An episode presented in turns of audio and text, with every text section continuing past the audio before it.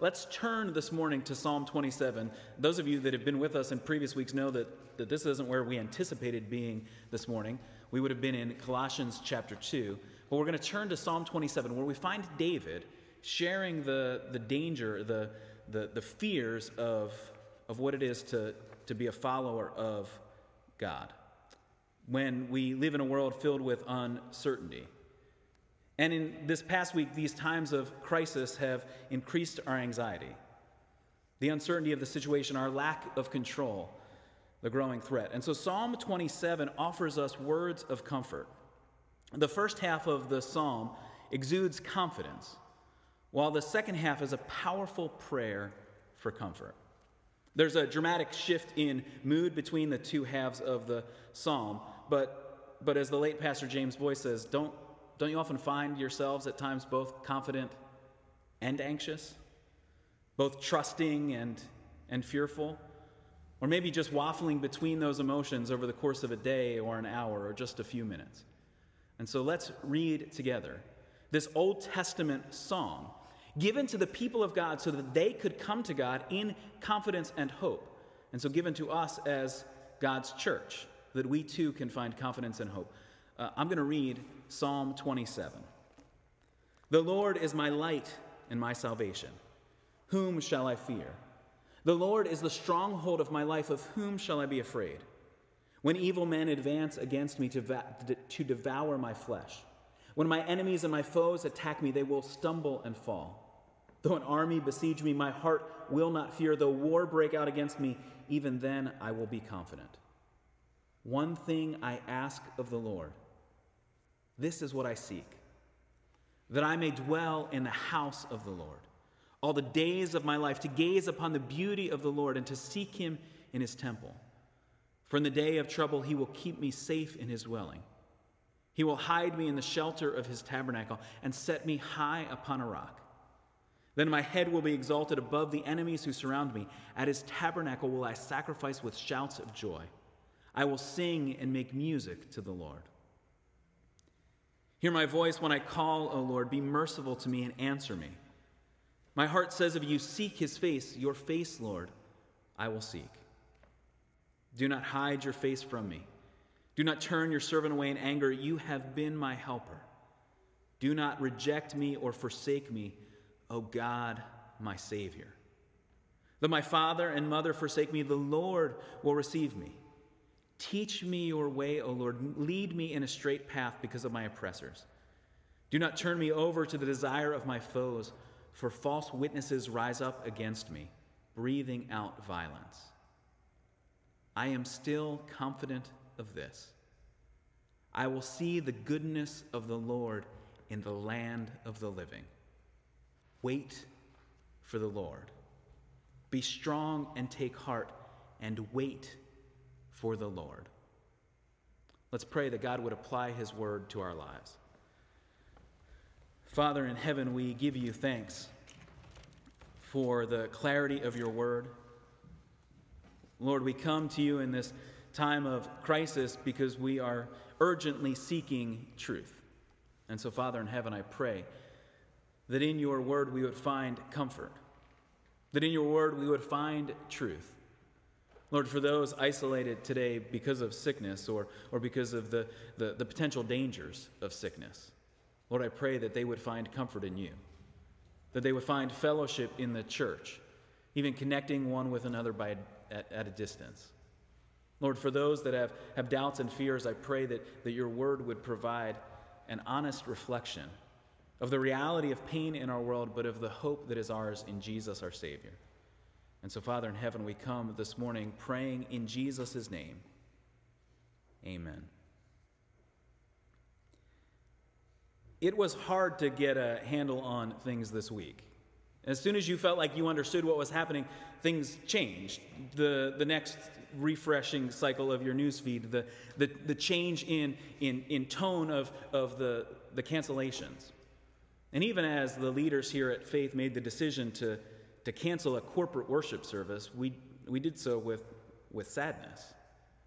Because there's a longing to be together in relationship.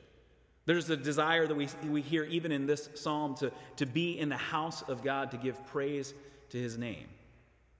And yet, in times of uncertainty, when our anxiety rises, how can we respond? I mean, rather than respond in sin, David describes, despite the fact that, that there are enemies surrounding him, that, that fear is a legitimate possible response. How does he respond? He doesn't respond in sin, but he responds with a God centered faith. And so let's use Psalm 27 to, to reflect on that truth, which is a, a necessary truth for us this week, but, but when we're honest, we realize we, we face fear every day of our lives. The uncertainty of what's coming next, of the, the fears of sending children off to school, the fears of, of what's happening with my retirement portfolio, the, the fears of, of what's next. We feel the symptoms of disease, and we realize that, that the prognosis for each one of us is tragic. And so, how can we as believers respond in hope and in faith? Now, let's look at the beginning verses here, and we're going to use an outline. I already mentioned Pastor James Boice, and so we're going to kind of steal a little bit of his outline from his commentary. So, if you're following along, you can open the outline and you'll know where we're going. But we begin with the believer's confidence.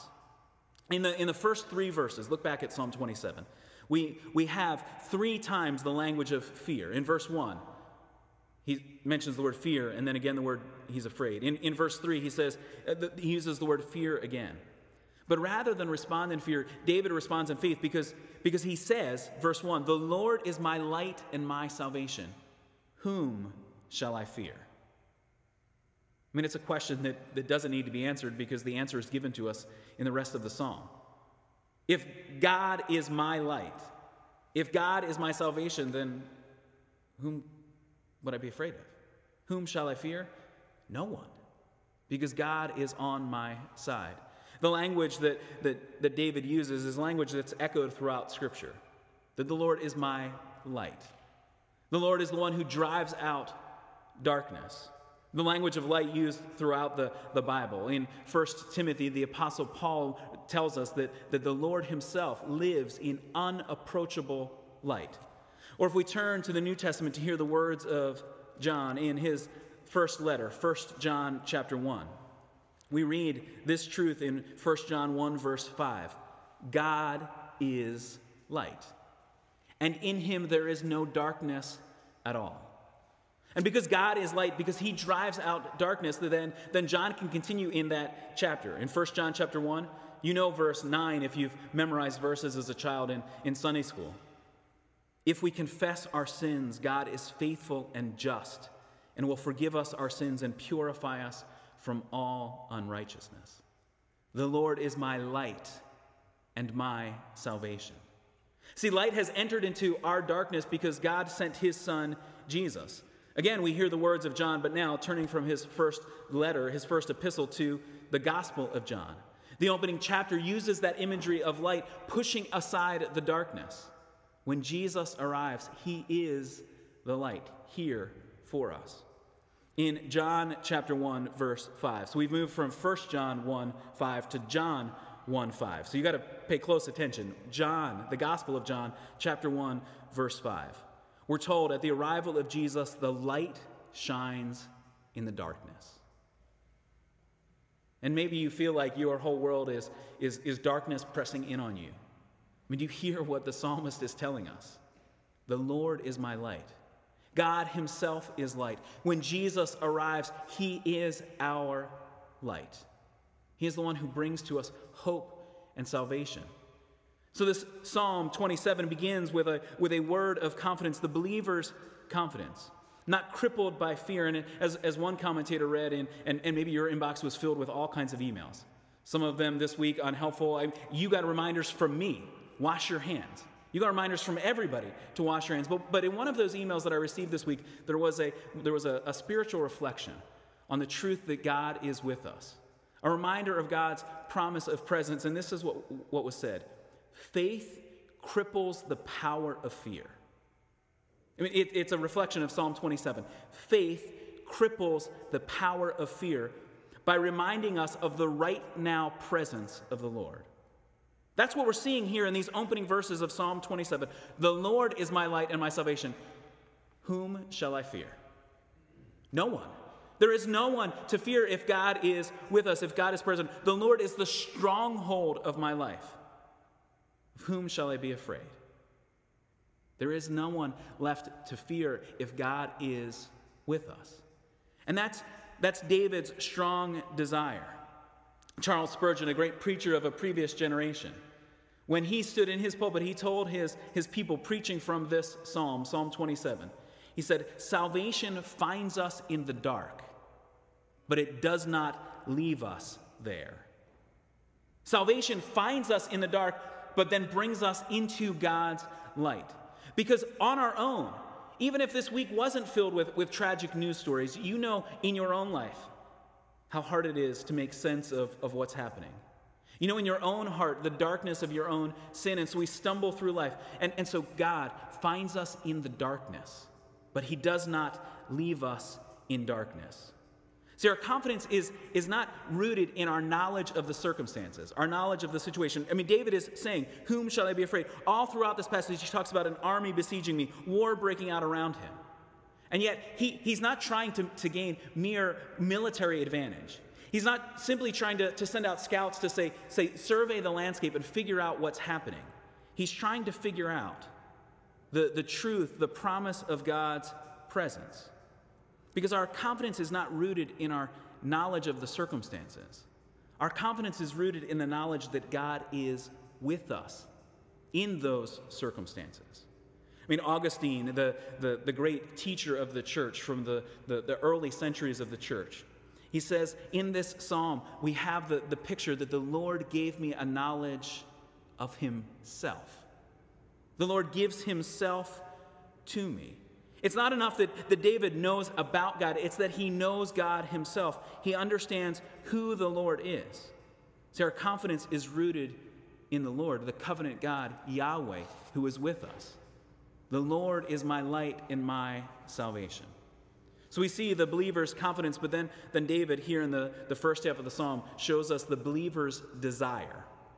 He, he says in verse 4 There is one thing I ask of the Lord this is what I seek. I mean, this is one of those most single minded uh, uh, phrases in the, the entire Old Testament. A single minded purpose being shown to us here. David is saying, This is the one thing that I need. In a time of chaos, what do I want? What do I desire? He says, That I may dwell in the house of the Lord all the days of my life, to gaze upon the beauty of the Lord, to seek him in his temple. See, this is where David finds his hope and his confidence in the Lord Himself. No, he's not merely looking for a job. He's not, not trying to, to stop being king and start being a, a priest. He's not, not, not simply wanting to, to just be there to work in the, the temples. He wants to be there because that is the place of God's presence. God has promised to be with his people. The, the tabernacle in David's time, and, and later the temple itself.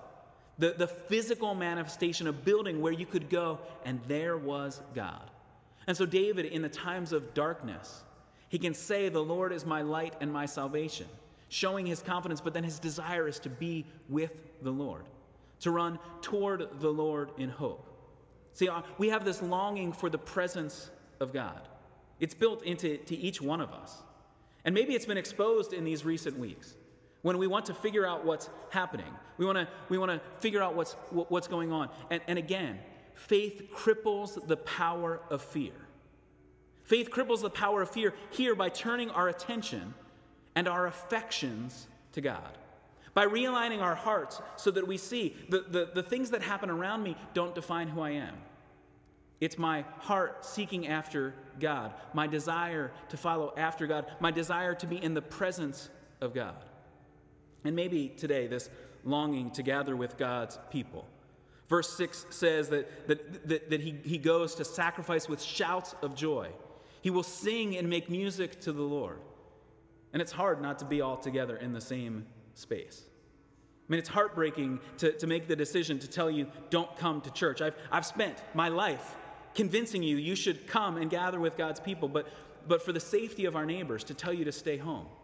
But that doesn't, that doesn't diminish the longing we have to be in relationship, the longing we have to gather in corporate worship. Because again, Pastor Boice, he points out, he says, yes, there's something specific here about the Old Testament temple being the place of God's presence. But he says there's also something special about just showing up at church. There's something about being with God's people. And so make that happen this week. Yes, we're going to limit large gatherings, but that doesn't mean you can't, as soon as this sermon is done, and as soon as our worship team leads us in a final song, pick up the phone and check in on a, on a friend from church. You could gather by, by video conference with, with, with a small group to pray for one another. You could check in with somebody that you know d- doesn't have the, the technological knowledge to figure out how to get to this video feed. But pick up your phone and, and see how they're doing. Maybe remind them that they can listen on the radio at 9:30 on Sunday mornings on WDL, but, but then personally check in on them. Because the longing you have to be here, that desire you have to gather in relationship, the, the heartbreak of being told, no, no, keep a distance. Even socially, keep, keep a distance. Don't, don't come near me. That's not how we were made and designed to be. We're designed to want to draw together in worship, to draw together in relationship. And so, so let this week be an opportunity for you to respond to neighbors who are in fear, to neighbors who have need. Walk across the street or, or pick up the phone to check in on, on a neighbor. You can still get, gather to help them with, with yard work, to offer to pick them up food or medicine if they need it. If you have a specific need, then reach out to us here at the church office. Our deacons want to respond. And I've been encouraged this week because many of you have sent me messages or, or left, me, left me phone messages to say, hey, I'm ready, I'm available, I don't think my family is at, is at great risk. What can I do to help? And so reach out one to another. Because the longing to be in the house of God, to be in the, with the people of God, is the natural desire that should well up within us in times of crisis. That we need, yes, first to put our attention on God, but we want to we want to give praise, and praise is the public declaration that God is the one who deserves to be worshiped. That even in, in sorrow and sadness, even in despair, God deserves our praise because He is the one who is worthy and majestic and powerful.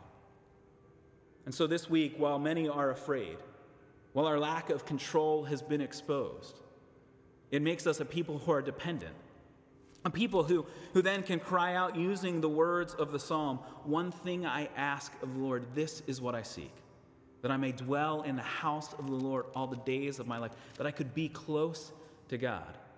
And so maybe the extra time that you'll have in your schedule, because special events have been canceled, you're at home. And, and I know for many of you that will create more chaos as, as schedules have changed and you have to make decisions and you've got to, got to figure out childcare. But, but maybe with the time, that it forces you to spend at home or with family can be time that, that you spend in God's Word.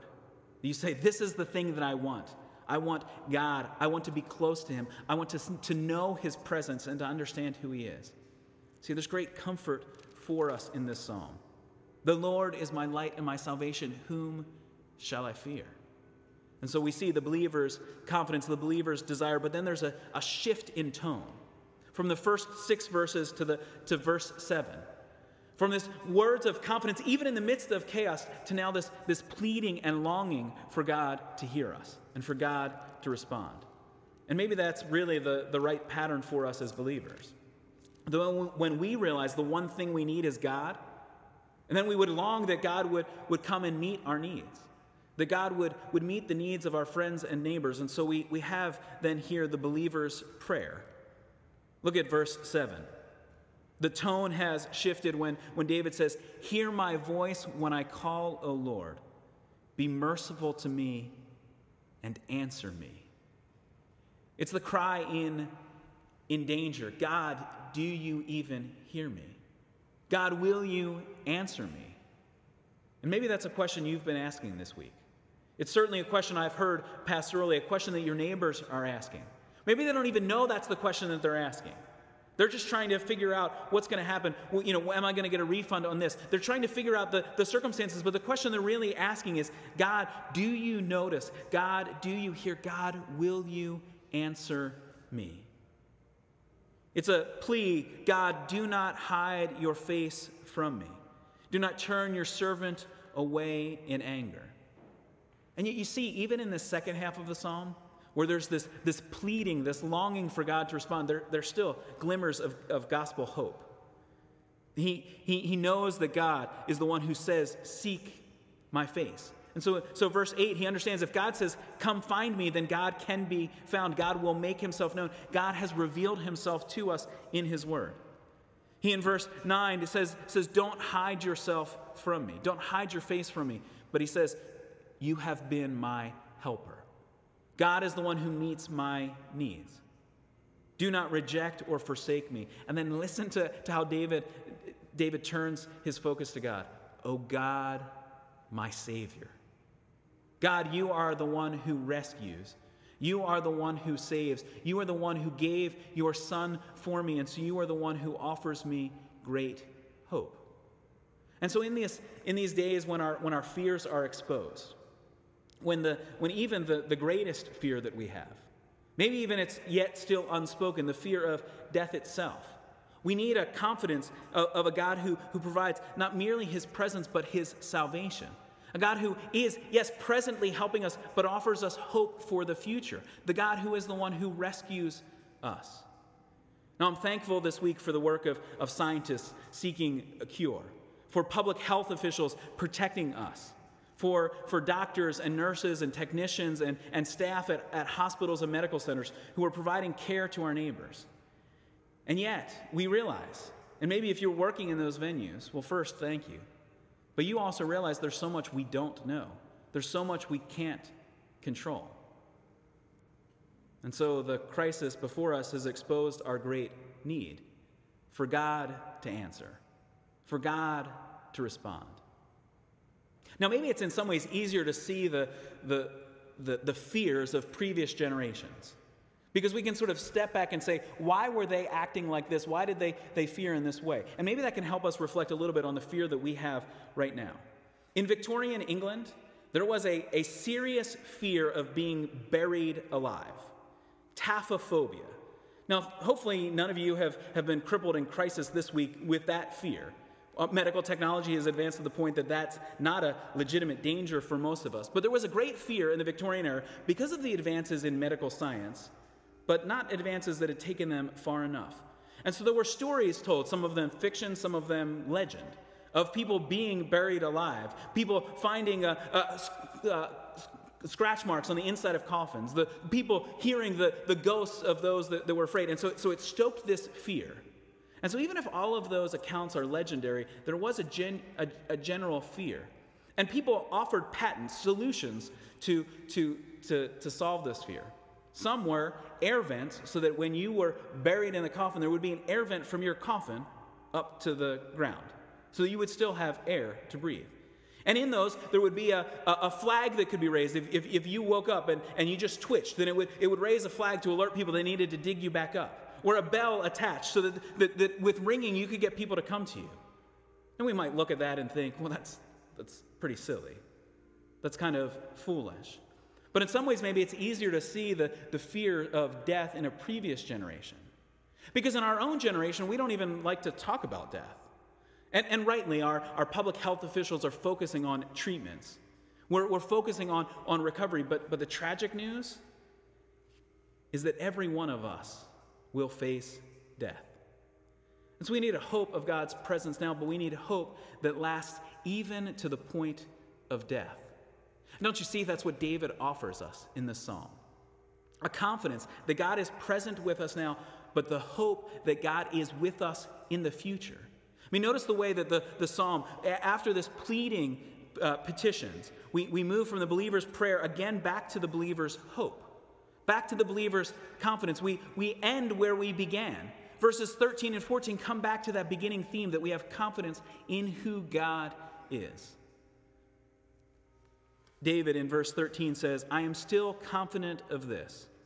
I will see the goodness of the Lord in the land of the living. Now, we live in a land of sickness. Tragically, we may face in coming days a land filled with death. But David's hope even in the midst of, of a battle, even in the midst of war, is that he would see God's goodness, God's grace, God's mercy, God's love in the land of the living. Yes, that's a hope in the present. Then, when he goes to the temple of God, he will see the people of God rejoice. He will be there in the presence of God, but it is a hope for the future. And so, what is the believer to do? The believer is waiting for the Lord. We wait because we know what God has already done. How does God give us this confidence that we will be with Him in the land of the living? It's because He sent His Son, Jesus. Jesus, who took our place on the cross. Jesus, who went into the tomb dead for my sins.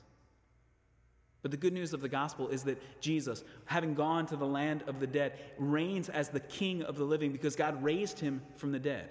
And so, the reason that you and I can have confidence, even more confidence than David had, David, who was merely anticipating the arrival of God's king and God's Messiah. You and I can have more confidence to say, Yes, I know that, that I can, I know this for sure. I am confident of this truth. I will see the goodness of the Lord in the land of the living. And one of the great joys of, of ministering in a church that, that crosses the generational span is to sit with believers who, in sickness, are facing death, but say things like, I am ready to be with Jesus. I am confident that whatever the doctor walks into the room and tells me, I will see the goodness of the Lord in the land of the living. See, this is the confidence you and I have. This is the great gift then we have for our neighbors. Not a, not a story of what will come. We can leave that to the, the medical health professionals. I can't tell you what this week will bring. If I had tried to predict last Sunday what this last week would have, would have brought, you would, you would have, I, I would have laughed at all that's taken place and have thought, that's not possible. And so I'm not going to try and predict the circumstances, but I can predict your hope. If you are apart from Christ, then you will live in fear, without hope, because it will be up to you to find a solution. And the solutions are too big for us to solve. But if you have put your trust in Christ, then I give you the confidence of God's word. You can say with David, I am still confident of this. Today, I am confident of this, that I will see the goodness of the Lord in the land of the living. And so we have then the command that ends this psalm. What does David say that he is going to do? He says, verse 14, wait for the Lord. It actually switches from just a description of, of what's happening to, to a command for the people of God. Wait for the Lord. Now, that's the hardest thing to do in some sense. When we want to get up and find a solution to, to merely wait for the Lord. But not waiting in fear, waiting in confidence that God is with us. He's present with us now. Be strong and take heart, David says, and wait for the Lord. Our confidence rests in the certainty of the Lord's answer. Our confidence rests in the promise of the Lord's presence. Our confidence rests in the provision of the Lord's salvation. And so we are commanded to wait for the Lord. Now, Broadway theaters shut down this past week. They shuttered their doors in order to help prevent the spread of illness. But I was, was reflecting this week on the multiple Tony Award winning musical from a couple of years ago, The Band's Visit. It's a cross cultural story of, of, longing for relationships. That's really what's at the heart of the story is, is people who are, who are disconnected relationally are, are longing to be connected in, in loving relationships. Now, one of the characters in this musical, who has by far the most beautiful song in the show, is listed not with a name in the program. His name is never used in the, in the, in the musical. He's listed as the telephone guy. Now, it's a musical set in the 1990s, and so every time you see him on stage, he's standing in front of a payphone. All right, now, kids, you can ask your mom and dad what a payphone was. That was a phone that you had to go to. When you didn't have a phone in your pocket, you had to go find a phone. And so, so this place, set, set a couple of decades ago, has this kid just standing and staring at a phone. And every time he appears on stage, people walk by and they say hi to him and they, they ask the question, Has she called yet? Has she, has she called? And he says, No, no, no, not yet, but she will. And, and, and in many ways, he's, he's kind of comic relief for the more heavy stories that, that flow through this musical. But then at the, the end, as he begins to sing, the audience at first doesn't know how to react because he's been really comic relief throughout. And his, his voice in this beautiful song asks the question or, or makes, the, makes the statement Here I am, and the light is dying. The sun is setting around him. His hope begins to fade that the phone is actually going to ring. He asks, Where are you? Will you answer me? It's almost the language of a psalm, the language of lament. It's, it's almost the language we as, as believers today could use of God. God, where are you? Will you answer me? The lyrics describe the silence of, of waiting for the phone to ring as the sound of longing.